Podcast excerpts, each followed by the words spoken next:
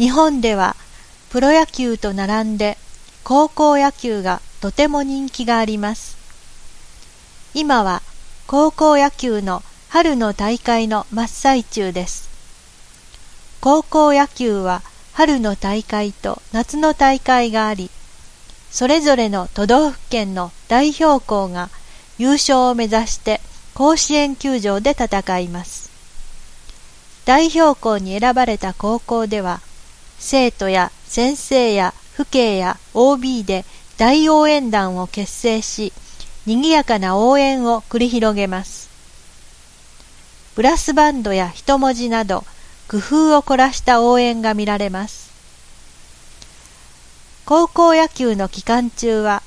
毎日新聞やテレビやラジオで試合の放送をします。人々は自分の出身校や地元の高校が勝つと大喜びしますが、